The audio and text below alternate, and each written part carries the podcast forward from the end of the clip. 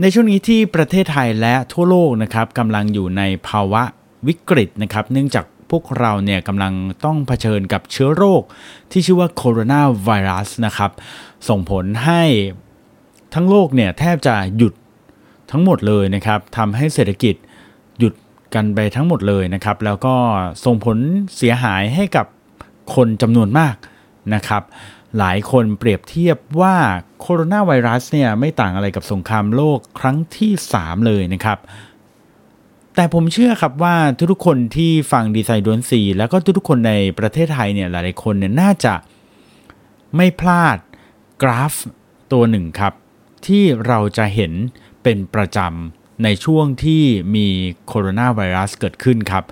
กราฟนี้เป็นกราฟที่มีลักษณะเป็นกราฟเส้นนะครับ ซึ่งเป็นกราฟที่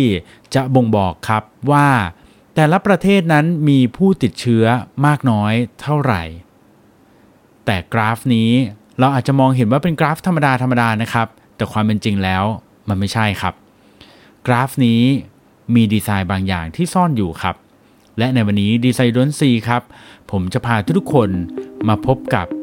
กราฟโควิด -19 และความลับของดีไซน์ที่ซ่อนอยู่ครับ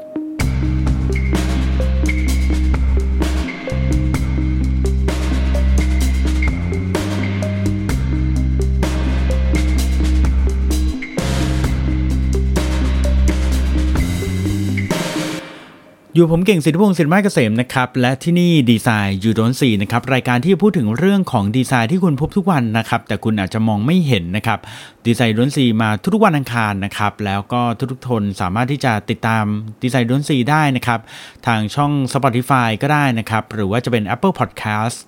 อ่า SoundCloud นะครับ Podbeans นะครับ Castbox นะครับแล้วก็ช่องทางอื่นๆ อีกมากมายเลยนะครับแล้วแต่แต่ละท่านจะสะดวกเลยนะครับ รายการดีไซน์ลุ้นซีเนี่ยจริงๆ แล้วเป็นหนึ่งในรายการในกลุ่มของ Creative Talk Podcast นะครับ ซึ่งภายใต้ในกลุ่มของ Creative Talk Podcast เนี่ยก็มี Morning Call นะฮะที่ผมเองเนี่ยก็เป็นคนจัดรายการอยู่นะครับ แล้วก็มี The Organize นะครับ พูดถึงเรื่องของการจัดการโดยคุณโจชวีวันคงโชคสมัยนะครับ มีรายการ People Ship ที่พูดถึงเรื่องของมนุษย์นะครับ โดยคุณ Toffee Bradshaw และคุณ B HR The Next Gen นะครับแล้วก็มีเรื่องของ Podcast in Law พูดถึงเรื่องกฎหมายนะครับ แล้วก็สุดท้ายเป็นเรื่องของ Marketing ด้วยนะครับ แต่วันนี้ครับเราจะมาพูดถึงเรื่องดีไซน์กันฮะดีไซน์ของกราฟโควิด -19 กับความลับของดีไซน์ที่มันซ่อนอยู่ฮะกราฟธรรมดาธรรมดาเนี่ยนะฮะที่เราเห็นทุกๆวันเนี่ยมันมีดีไซน์ที่ซ่อนอยู่ด้วยหรอ เราดูแล้วมันก็ดูเหมือนเป็นเป็นกราฟทั่วๆไปนะเหมือนกราฟแบบวิทยาศาสตร์ กราฟที่แบบหน่วยงานทั่วๆไปเขาทำกราฟมาเป็นรายงานธรรมดาธรรมดาเลย ไม่ได้มีดีไซน์ ไม่ได้มีความสวยงามอะไรมากมาย ไม่ได้มีกราฟิกที่ดูเลิศเลออะไร แล้วมันมีดีไซน์อะไรที่ซ่อนอยู่ครับ เอาละครับ ถ้าเพื่อเพื่อยืนยันอีกครั้งหนึ่งนะครับ เพื่อให้ทุกคนเข้าใจตรงกันเนี่ย ผมกำลังพูดถึงกราฟเส้นนะครับที่แสดงอัตราการติดเชื้อของ แต่ละประเทศนะครับที่ผมเชื่อว่าทุกคนเคยเห็นกันเป็นประจำนะครับ ซึ่งปัจจุบันเนี่ยนะครับเส้นเส้นกราฟนี้นะครับของประเทศไทยเองเนี่ยมันจะมีลักษณะเป็นเส้นโค้งนะครับเส้นโค้งแบบมันจะพุ่งเติบโตขึ้นแบบเป็นแบบแนวทะแยงก่อนทีแรก ๆ แล้วก็ปัจจุบันนี้เป็นเส้นโค้งจนถึงแทบจะเป็นเส้นเรียบแล้วนะครับในขณะที่หลาย ๆ ประเทศจริง ๆ ก็ จากที่พุ่งเป็นแนวทะแยงเหมือนกันเนี่ยนะครับก็ค่อยๆ โค้งลงมาเรื่อยๆ เหมือนกันนะครับแล้วก็จนกำลังจะเป็นเส้นที่แบบว่าเป็นเส้นเรียบเป็นแนวราบ เช่นกันด้วยเหมือนกันนะครับ นั่นก็คือหมายความว่าประเทศที่กำลังอยู่สามารถที่จะยุตินะครับการติดเชื้อของโคโรนาไวรัสได้แล้วเนี่ยนะครับก็จะเป็นเส้นแนวราบแบบนั้นนะครับ ซึ่งปกติแล้วเนี่ยถ้าเกิดว่า คุณลองสังเกตดูนะครับ ผมอยากให้แบบว่าเดี๋ยวฟังดีไซน์ล้นสี่เสร็จแล้วเนี่ยลองไปสังเกตดูกราฟนี้ดูนะฮะปกติแล้วเนี่ยกราฟเนี่ยนะครับเวลาเราทำกราฟเนี่ยนะฮะแกน x กับแกน y นะฮะแกน x ก็คือแนวนอนใช่ไหมแกน y คือแนวตั้งถูกไหมฮะเมื่อเราจะทำกราฟอย่างไรเนี่ยนะครับเรามักจะทำให้อัตราการเติบโตของตัวเลขเนี่ยนะครับมันเท่าๆกันนะครับยกตัวอย่างเช่นถ้าเกิดว่า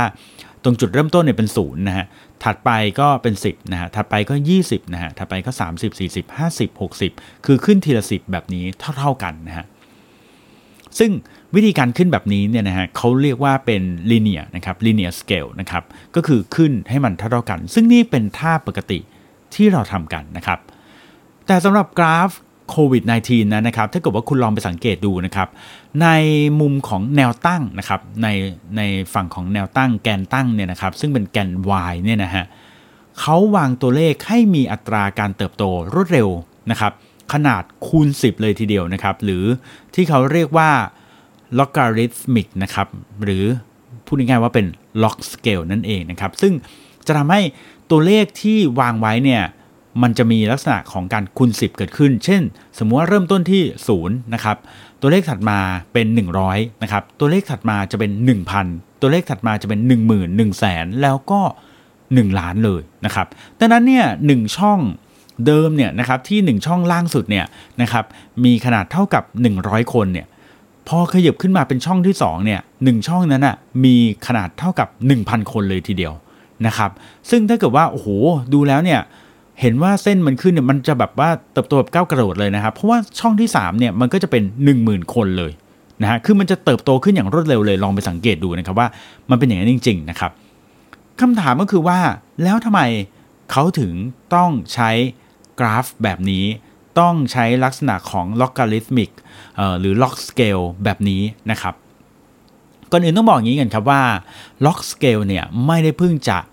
ถูกใช้เป็นครั้งแรกกับ กรณีของโคโรนาไวรัสนี้นะครับ แต่ว่าเขาใช้กันอยู่แล้วนะครับ กับอะไรก็ตามที่มีการเติบโตอย่างรวดเร็วแบบ exponential growth นะครับ หรือว่าการเติบโตแบบก้าวกระโดดนะฮะ ซึ่งแต่ก่อนเนี่ยเขาก็ใช้กับพวกเวลาที่สัตว์เนี่ยมีการเจริญพันธุ์นะครับ มีการขยายพันธุ์นะครับ ซึ่งเวลาสัตว์ขยายพันธุ์เนี่ยมันก็จะแบบไม่ได้แบบ ทีละหนึ่งทีละสองทีละสามมันก็จะแบบออกไปอย่างรวดเร็วเหมือนกันนะครับ พวกนก พวกเป็ด พวกอะไรพวกนี้มันจะขยายพันธุ์อย่างรวดเร็วเนี่ย เวลาเขานับจำนวนเนี่ยเพื่อให้ทำกราฟเห็นได้ชัดเนี่ยเขาก็จะใช้ลักษณะของ log scale เนี่ยแหละครับมาทำเป็นกราฟนะครับ ซึ่งแน่นอนว่าในเคสนี้เนี่ยในเคสของโคโรนาไวรัสเนี่ยนะครับก็มีการติดเชื้ออย่างรวดเร็วแบบ exponential growth เหมือนกันนะครับ คือเติบโตแบบก้าวกระโดดเลยนะครับ ดังนั้นเขาก็เลยเลือกที่จะใช้ log scale เข้ามาใช้กับกราฟ ที่แสดงผลตัวเลขของผู้ติดเชื้อในแต่ละประเทศครับ ทีนี้มาถึงคำถามครับว่า แล้วทำไมต้องใช้ log scale ครับทำไมเราใช้แบบ linear scale แบบเดิมๆ ไม่ได้ครับ อยากให้ผู้ฟังดีไซน์ดนสีทุกคนลองนึกภาพดูแล้วกันนะครับ เอาตัวเลขที่แบบว่า เราอาจจะไม่ต้องนึกถึงจำเป๊ะๆไม่ได้ แต่ว่าพอจะเดาได้เลยนะฮะ อย่างเช่นเปรียบเทียบประเทศอเมริกากับประเทศไทยดูแล้วกัน อเมริกาเนี่ยตอนนี้ผมไม่รู้ว่าตอนเติบโตเนี่ยเป็นยังไงนะรู้แต่ว่ามันพุ่งเร็วมากถูกไหมฮะอเมริกาตอนนี้ไปถึงเป็นล้านคนแล้วนะฮะประเทศไทยเนี่ยนะฮะพุ่งไปจนถึงประมาณหลักพันคนถูกไหมฮะแล้วก็ตอนนี้ก็หยุดนิ่งนะครับเป็นอย่างนั้นนะครับ ซึ่งถ้าเกิดว่าใช้ กราฟแบบลีเนียคือเป็นกราฟแบบดั้งเดิมแบบปกติที่เราทำทำกันเนี่ยนะฮะพอตัวเลขมันพุ่งขึ้นไปแบบนี้เนี่ยเราจะค้นพบว่าประเทศไทยเราเนี่ยโอ้โหจะอยู่ต่ำเตี้ยเรี่ยดินมากเลยนะครับ เพราะว่า 2,000 เทียบกับ 1 ล้านเนี่ยโอ้โหมันจะแบบไกลกันมากนะครับ การใช้ log scale เนี่ยนะครับข้อดีของมันก็คือมันจะทำให้เราเห็นภาพรวมครับ มันจะทำให้เราเห็นภาพกว้างภาพใหญ่ได้ชัดขึ้นนะครับ ดังนั้นเนี่ยพอใช้เป็น log scale ปุ๊บเนี่ยข้อดีอย่างแรกก็คืออเราจะไม่เห็นความห่างระหว่างประเทศไทยกับอเมริกาที่มากขนาด 2,000 กับ 1 ล้านขนาดนั้นนะครับ แต่ในขณะเดียวกันเนี่ยเราจะเห็นว่าเราเนี่ยมีการเติบโตแบบก้าวกระโดดเหมือนอเมริกา เช่นกันเหมือนอิตาลีเหมือนจีน เหมือนเกาหลีเหมือนญี่ปุ่น เหมือนทุกๆประเทศพุ่งขึ้นไปเหมือนกันเลยนะครับ ซึ่งข้อดีอย่างแรกก็คือทำให้พวกเราเนี่ยนะครับเอาแวร์นะครับ รู้สึกว่าต้องระมัดระวัง รู้สึกตื่นตัวนะครับ กับจำนวนผู้ติดเชื้อที่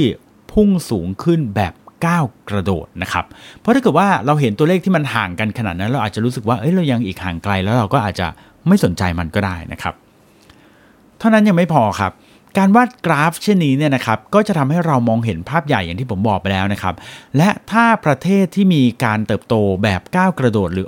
exponential growth แล้วแล้วก็นะครับกราฟก็จะวิ่งพุ่งเป็นแนวทะแยงนะครับเป็นแนวทะแยงนะครับ ดังนั้นเนี่ยไม่ว่าประเทศนั้นเนี่ยจะมีผู้ติดเชื้อมาก หรือน้อยกว่ากันไม่สำคัญนะครับสำคัญอยู่ที่ว่าเส้นนี้มันพุ่งเป็นแนวทะแยงหรือเปล่านะครับ เพราะถ้าเกิดว่ามันวิ่งไปในเส้นทางเดียวกัน เป็นแนวทะแยงเดียวกันแล้วแล้วก็ นั่นแสดงว่าประเทศนั้นมีการเติบโตของจำนวนผู้ติดเชื้ออย่างรวดเร็ว และต้องทำการเฝ้าระวังให้มากขึ้นครับ เอาละครับสองข้อดีแล้วนะฮะมาดูข้อดีที่ 3 ครับ ข้อดีที่ 3 ก็คือว่า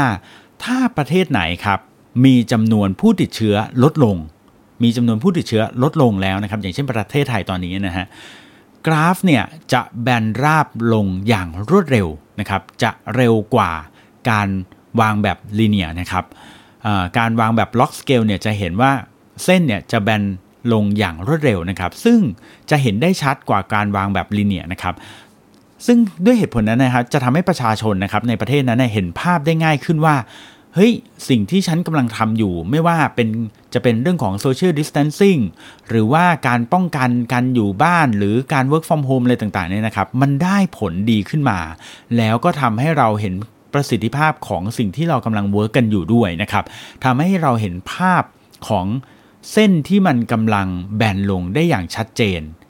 ง่ายขึ้นนะครับ ดังนั้นครับวันนี้ครับกราฟที่คุณเห็นทุกวันนะครับคุณเห็นอยู่เป็นประจำนะครับกราฟโควิด -19 ที่แสดงจำนวนผู้ติดเชื้ออยู่เนี่ยนะครับคุณอาจจะดูแล้วเป็นกราฟของ